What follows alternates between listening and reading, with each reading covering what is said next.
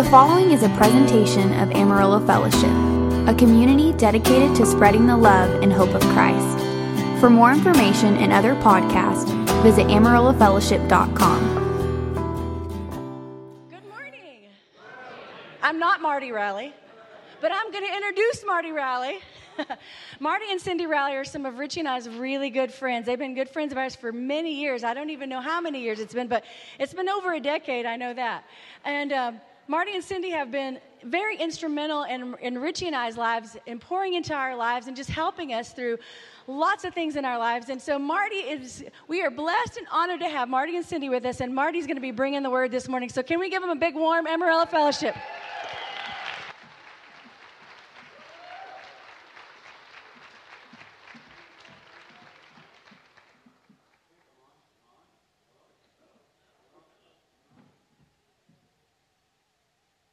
Now am I? Yes, thank you. I thought I'd done that right. Thank you, Richie. Sorry about that.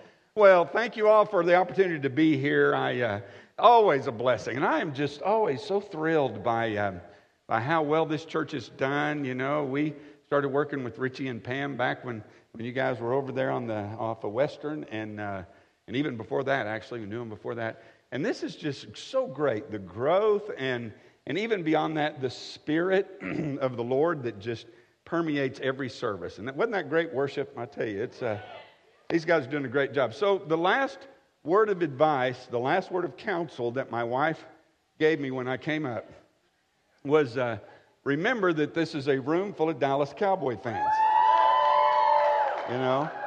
And so I said, okay, sweetheart, I'll, I'll obey, even though I've been a Green Bay Packer fan since, since the Ice Bowl in 1967. Okay, that's when we started.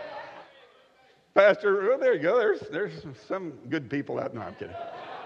So, so Pastor Richie was, was um, I, I, was invited to lunch with, with Pam and, and Richie and others. And, and uh, I said, Well, I appreciate that, but I really, uh, this is in a text. I said, but I really would kind of like to get done in time to go watch Green Bay beat Dallas, is what I said in this text. And he wrote me back and said, I can't believe I'm having a Packer fan speak at my church. I told him that was very tolerant of him. I appreciate that. So, but let's jump into the word this morning. I'm excited about the message that the Lord has, has given us. I'll tell you what, you all can turn in your Bibles if you want to. Um, and I'll get there, I'll get there in a minute, but it's going to be over in, um, in Matthew 6, okay? I'm going to be talking today about the kingdom of heaven, okay? About the kingdom of God and the kingdom of heaven, and Matthew 6 is where we'll ultimately land. But, but um, I've been studying this concept of the kingdom of heaven, the kingdom of God, for, and I use those terms interchangeably. Some commentators say otherwise, but I think Matthew likes to use kingdom of heaven, the other gospel writers, the kingdom of God. Um, but the idea is that, that um, because we live in a democratic republic, right? Because we live in the United States of America, and even more so because we live in the United States of Texas, right?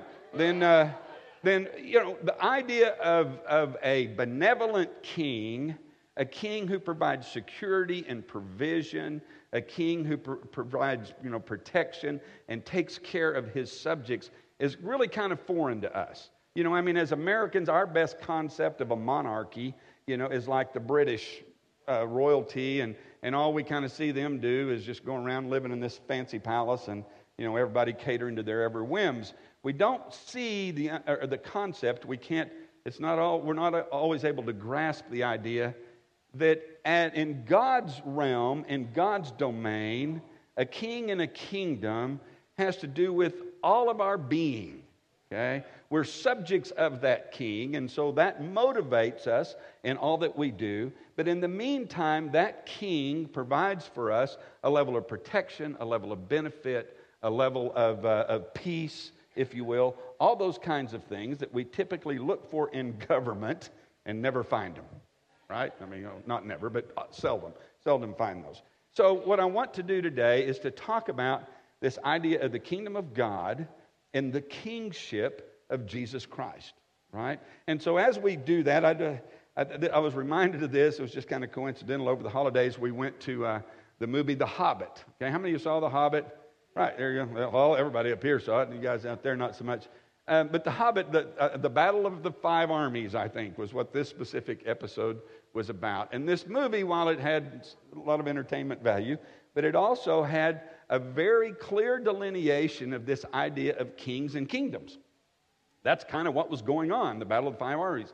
There was these kings and, and kingdoms that were battling and waging war with one another, and all the people were devoted to that. So now if we lived in Middle Earth, right, which is where this all took place, if we lived in Middle Earth, Middle Earth, we might be a member, a subject of several kings or kingdoms. And we would have a king in our particular kingdom. Some of us might be dwarves, okay? Short, little, stubby, hairy people, women included. We've seen dwarf women, they're hairy as well. But you know, dwarves, we'd be, we'd be kind of these little dwarves. We're, we're valiant little creatures. We, we fight mostly with clubs and, and, and uh, hatchets and stuff like that. But we would be members of the dwarf king, kingdom, and we would look to Thorin Oakenshield, right? Am I getting this right? You guys check me. Thorin Oakenshield, he would be our king, right? Some of us might be men of the race of men, in which case later on, this is Lord of the Rings stuff, we would be led by Aragorn, son of Arathorn, who is kind of like the big hero of the Lord of the Rings. People like myself would probably be member of the elven race. You insiders get that? They're a very beautiful people, right? very ethereal, valiant, you know, nice looking, clear complexions, kind of walk around with a little glow around, around them. You know, but whichever kingdom of Middle Earth that we would be a part of, that's where our allegiance would lie, right? That's where our devotion would, would be bestowed. And we would look to our king for leadership and guidance and direction and protection and all those things, right? And so, back 2,000 years ago, by the way, I came to your Christmas program. It was phenomenal. It always is. I think it gets better. I think it gets better every year. But if you think about it, the idea of celebrating Christmas is really a celebration of the introduction of a new kingdom here on earth. The idea was that God wanted to bestow his kingdom, uh, to install his kingdom essentially here on earth so that he would reside among men. And that those who choose to accept his son, the king, and choose to devote their allegiance to him would then enjoy the benefits of being a part of that kingdom, right?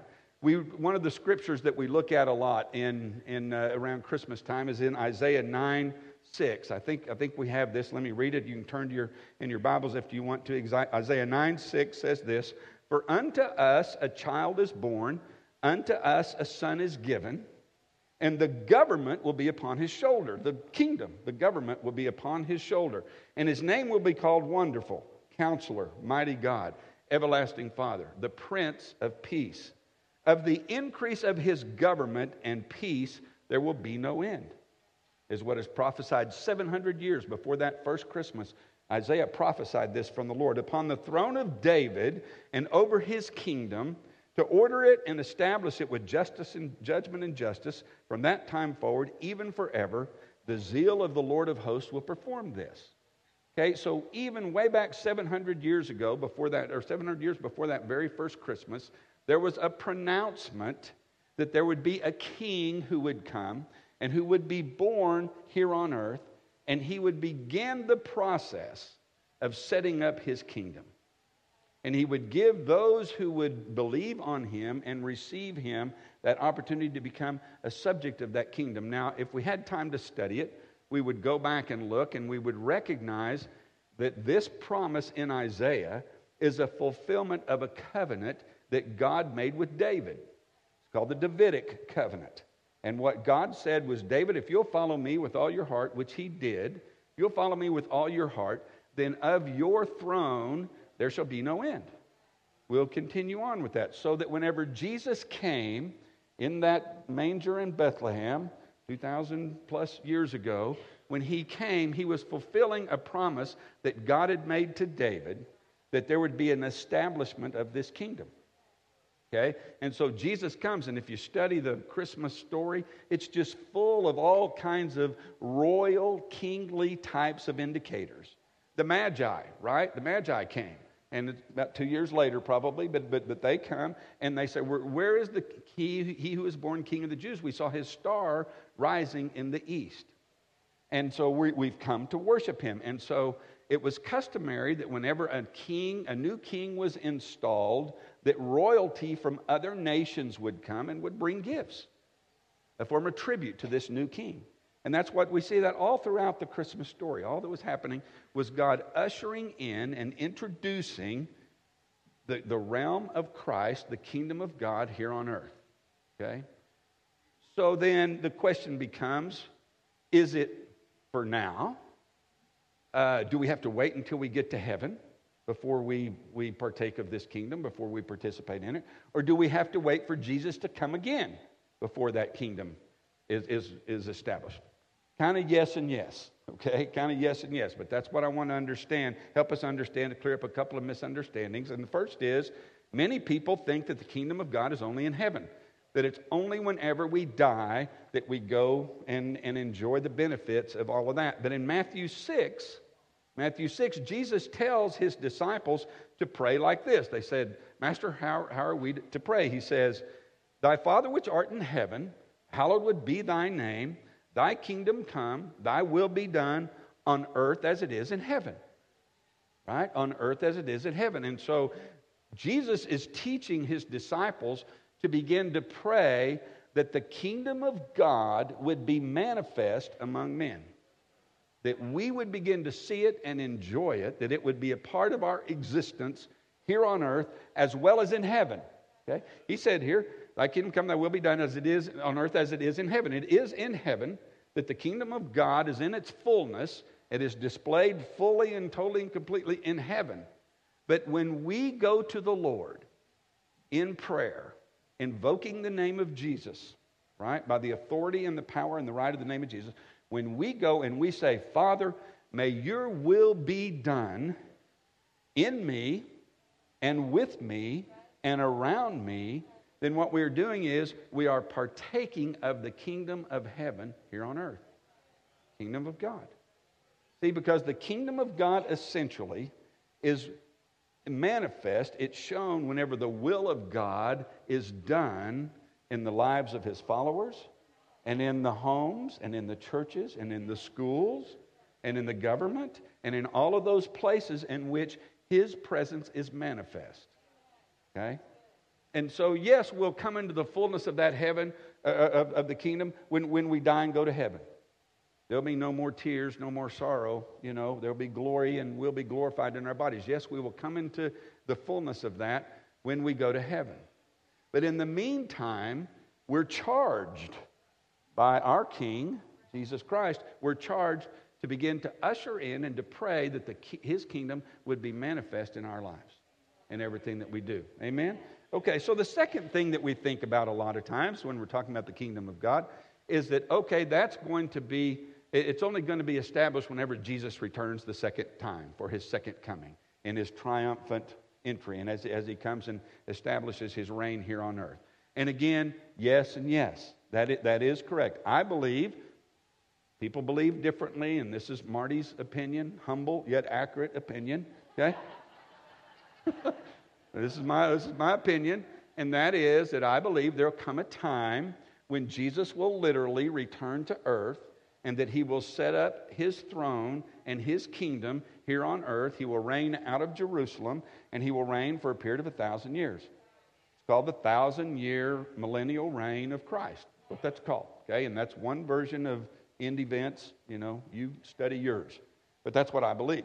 So, but I believe that there will come a time when we will literally all nations, it says this is in Revelation, all nations will worship worship the king and will worship him. His, his kingdom will be established. But simply because the completion of his kingdom will occur when he returns doesn't mean that we can't begin to walk in his kingdom today.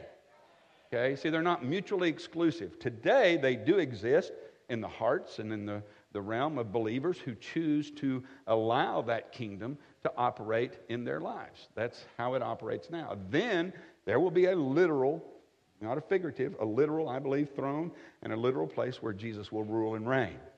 Okay, so, so no, we don't have to wait till heaven to begin to experience it, but yes, heaven will be the fullness. No, we don't have to wait till the second coming for the kingdom to be established, but yes, that's when it will be fully established here on earth. Okay? So then the question becomes um, what does it mean then to be a citizen of the kingdom of God? And how do we come, become members of that kingdom? Okay?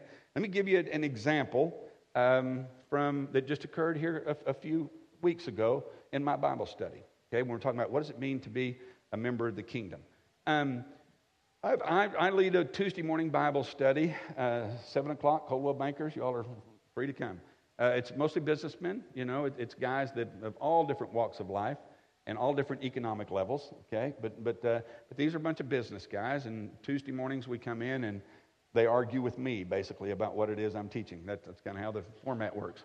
And um, so anyway, but so, so we, a while back, it, it came to our attention that there were like 45 to 50 homeless kids who were, att- who, who were attending one of our middle schools here, here in Amarillo. It was kind of a shock to us that there would, you know, actually be this large a number of, of homeless middle schoolers who were attending one of these, one of our uh, middle schools. So it kind of touched our hearts. So a couple of the men said, well, why don't we just, let's kind of organize a fun drive. Let's, let's uh, just among us, us guys, and let's try to get enough money to where we can make their Christmas, you know, a lot more blessed and a lot more enjoyable. And so we did. So over the course of about four weeks or so, we just brought offerings, kind of collected everything. In the meantime, the, the folks we were working with at the school went and asked these kids, so if you could get what you wanted for Christmas, what would you want? Because we said, want, put together a wish list. We, you know, we'd like to go buy them what they specifically want. Almost invariably, the responses we would get back was, well, my little brother really needs new shoes. You know, well, my sister, you know, doesn't have a nice dress to wear, you know, to these different things. My mom really needs, you know, we need coats and blankets for for the family. It was that kind of stuff. It wasn't like, you know, an iPad and that. It was, it was those kinds of things. When we finally would get through the layers of other people's needs, that these, these, are, these are little homeless kids who are living either in shelters with their families, in shelters or, or in cars or, or wherever. You know, when we finally got through the level of everyone else's needs, they would say, well, yeah, I could use, you know, I could use a nice pair of pants or I could use a shirt or something like that. Just, I mean, touched our hearts. So we went, we collected the money, and, and had the wish list. And I'm proud to say that these guys in our life group raised over $11,000 for these kids. Yeah. And it was, and, and we were able then to meet those needs of those, of those kids and their families. Now, that's the kingdom of God being manifest here on earth. I mean, that's, that's it, where, that's where the rubber meets the road. That is a group of men saying, Lord, what would you have us to do? And this is when making the sacrifice to do it. And then giving it to these kids, and these kids are saying, I want to meet someone else's needs first before I meet my own. But then once I get my family's needs met, then, then you can go ahead and meet my needs. See, that's, that's the operation of the kingdom, right? And that, that's how that, how it, an example of that. Okay, so you all have been waiting patiently in Matthew 6. So let's go there and talk about this. In Matthew 6, Jesus spends, by the way, this is kind of his first sermon. This is his first introduction. This is the, the continuation of the Sermon on the Mount, right? The Beatitudes are earlier than this. And then in this part, Jesus spends a lot of time teaching about his kingdom. And that's what this is all about. In Matthew 6 25, starting there, he says, Therefore I say to you, do not worry about your life, what you will eat or what you will drink, nor about your body, what you will put on. Is not life more than food? and the body more than clothing. All right, kind of hits us right there. Look at the birds of the air, for they never neither sow nor reap nor gather into barns, yet your heavenly Father feeds them. Are you not of more value than they? Which of you by worrying can add one cubit to his stature? Now, as a kid growing up, that meant a lot to me. Right now, I don't care about growing, but some commentators translate that to say, which translations, or some translations say, which of you can add one hour to your life? It's a lot more important to me now than it used to be growing tall, right? Now I'm more concerned about, yeah, can I add? And he said, which of you can worry and can do that? You can't. So why do you worry about clothing? Consider the lilies of the field, how they grow. They neither toil nor spin. And yet I say to you that even Solomon, right, invoking the kingship, Solomon the son of David, the continuation of the Davidic kingdom, and that even Solomon in all his glory was not arrayed like one of these. Now, if God so clothes the grass of the field, which today is and tomorrow is thrown in the oven, will he not much more clothe you, O you of little faith? Let's just pause right here a minute and kind of digest what we've just read. Jesus is essentially reminding us that life is a lot more than just our material needs, but that we don't have to worry about our material needs. The reason we don't have to worry about the basic essentials, the material needs of our life, is because our King is the creator of the universe. Pretty cool. Our King is the King. He's the King of kings, He's the Lord of lords. There's no other King above Him. And look how He created the birds of the air. They just flit around, have a good time. You ever watch birds out the window? Just have a good time. They don't care, you know. They're just flying around. And doesn't He take care of them? what he's asking? You know, and, and how about the lilies of the field? If you're worried about what you look like, if you're concerned about your appearance, what you wear, look at, the, look at these beautiful flowers. Look how beautiful they are. They don't worry about They neither toil nor spin. You know, they don't worry about getting clothes and going to Dillard's and picking out. They said, no, it's all there. All taken care of. Because your king, your king is the creator of the universe. He made the birds of the air. Look how he takes care of them. He created the flowers of the field. Look how, how good they are clothed. So why are you worried about that? Duh, right? I am a worrier. I come from a long line of worriers. Okay? I've been, I worry, I'm, I'm one of the best worriers around. You know, I just, that's what I battle. But, but if I just stopped and realized, wait a minute, I've got a king who's going to take care of all this. Right? I've got, I've got the creator of the universe who's looking out for me in every respect. Why don't I just rest in the fact that he's going to meet my needs and then I pay more attention to furthering his kingdom? Duh, that's kind of it. I'm, I'm, more, I, am more concerned about life in the sense of how are we doing spreading the gospel of Jesus Christ? How are we doing in ministering to people around me, right? How are my kids doing? All the things that have to do with furthering the kingdom of God. Because He doesn't want me worrying about the basics all day, every day. That's kind of what that teaches, right? So then he says, verse 31 Therefore, do not worry, saying, What shall we eat? Or what shall we drink? Or what shall we wear? For after all these things the Gentiles seek. Okay? Who are the Gentiles? Not to be too crass, but they're the Orcan kingdom. Okay? Middle Earth, they're the orcs. They're those who are without God. Okay? Bless them. We ought to try to save the orcs as much as we can. They need it. Bad breath, whole ugly teeth thing. But, but you know, those are those who are outside the kingdom. Those are those who are outside the kingdom. So, how about those? We, by the way, even though we're not born naturally Jews, we're engrafted into the kingdom because when we accept Jesus Christ as our Lord and Savior. So, we're members of the kingdom by adoption, okay, essentially. But he's saying those that are outside the kingdom, that's what they seek after. But for your heavenly Father knows that you need all these things. Very important point here for Marty, all of us who worry.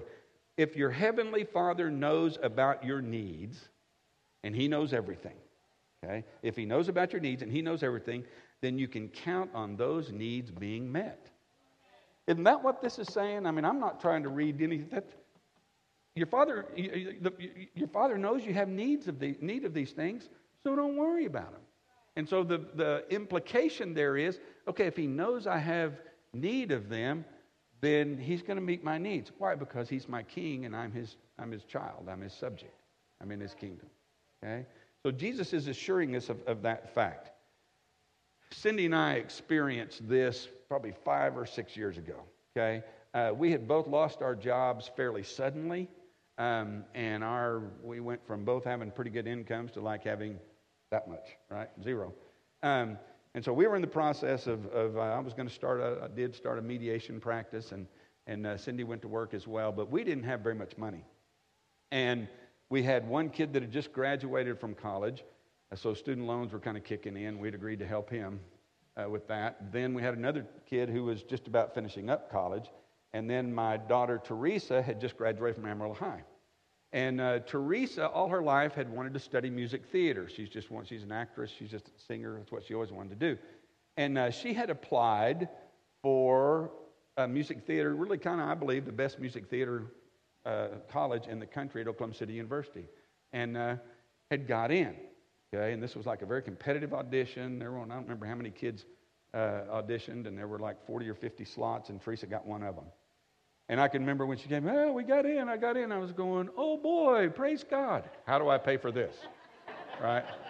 Uh, it's a hefty, hefty, hefty cent sack. It's a, it's a big, it's a big bill. And, uh, and I'm going, I'm rejoicing with her, but you know, the worry, Marty, kicks in. And I'm going, okay, how are we going to meet this need? Well, it happens, Cindy and Teresa were very diligent about looking for scholarships and trying to, trying to apply for everything they could. And there was, a there was a scholarship over there called the Clara Luper Scholarship for Multicultural Studies. Okay?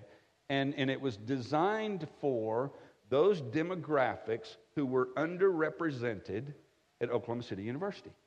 Okay? Well, now my daughter is a blonde headed, blue eyed white girl, right, from Amarillo, Texas. And so I'm thinking, I don't know that that's particularly underrepresented at Oklahoma City University, but we're going to apply for the scholarship anyway. And it was a full ride, okay? It was a full ride. And so Teresa applied for the scholarship, went over, did the whole interviews, did the whole thing, and we waited. Then we waited and we waited and we waited. And so this is about June, right? When she's supposed to go ahead and start in August. And we still hadn't heard anything. And I can remember I was sitting at the downtown athletic club getting ready to go in and and uh, work out.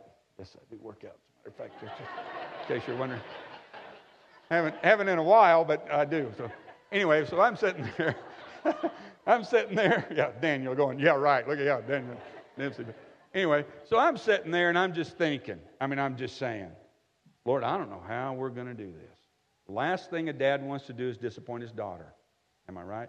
You know, and this has been her dream forever. She had auditioned and everything been accepted. I thought, Lord, I don't know how I'm going to do this.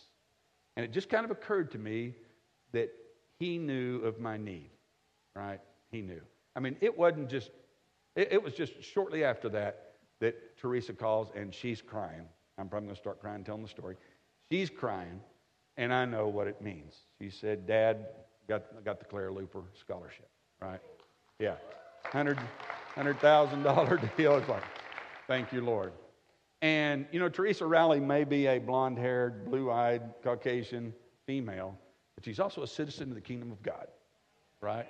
And God knows she had need of those things, and God knew her parents had need of those things, and He came through, right? He came through. And so at that point, I always hearken back to that. When I'm, whatever the situation is, whatever it is that I'm trying to, trying to work through, I come back and I realize God knows I have need of those things, and He meets those needs. Amen. Praise God. He does that for the citizens of his kingdom. That's where it is. Okay, very quickly, we'll, we'll move along here. I'll, I'll finish up. Um, so, the final question how do we become citizens of his kingdom? Right? What it means, it means peace, it means security, it means provision, it means all the things that a, a benevolent king provides for his kids, right, and his subjects. But how do, you, how do we enter in? I'm, i want to turn very quickly to John 3 because this is where Jesus is talking to Nicodemus, right? the very first episode of Nick at Nite. Uh, okay, okay. Old, old joke. You guys are going, what's Nick at Nite? Anyway, it's all right. Nicodemus, right, a ruler of the Pharisees, comes to Jesus at night. He comes to him secretly because he's a little bit ashamed of the fact that he's going to talk to the rabbi because he's a big ruler guy, right?